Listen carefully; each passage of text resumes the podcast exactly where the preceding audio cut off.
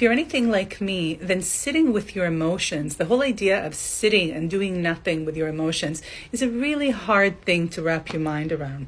And so, what I suggest is that rather than sitting with your emotions, you interact with them. So let's say that all of a sudden you're noticing this feeling of jealousy, that it's rising up inside your body and is very, very uncomfortable. Rather than just sitting with that, okay, I'm just going to sit with that, I'm just going to sit with that, I don't know what to do with that. You're going to get curious about it. You're going to notice where you feel it in your body. What location? Where does it live inside your body? You're going to ask yourself certain questions. If it had a color, what would that color be? If I were to draw it on a piece of paper, what would it look like? If I were to touch it with my finger, what would it feel like? You can ask it, Hey, jealousy, what is it that you do for me? Where did you come from? And why now? How old do I feel in my body right now? And what does that younger version of me need? Shortcast Club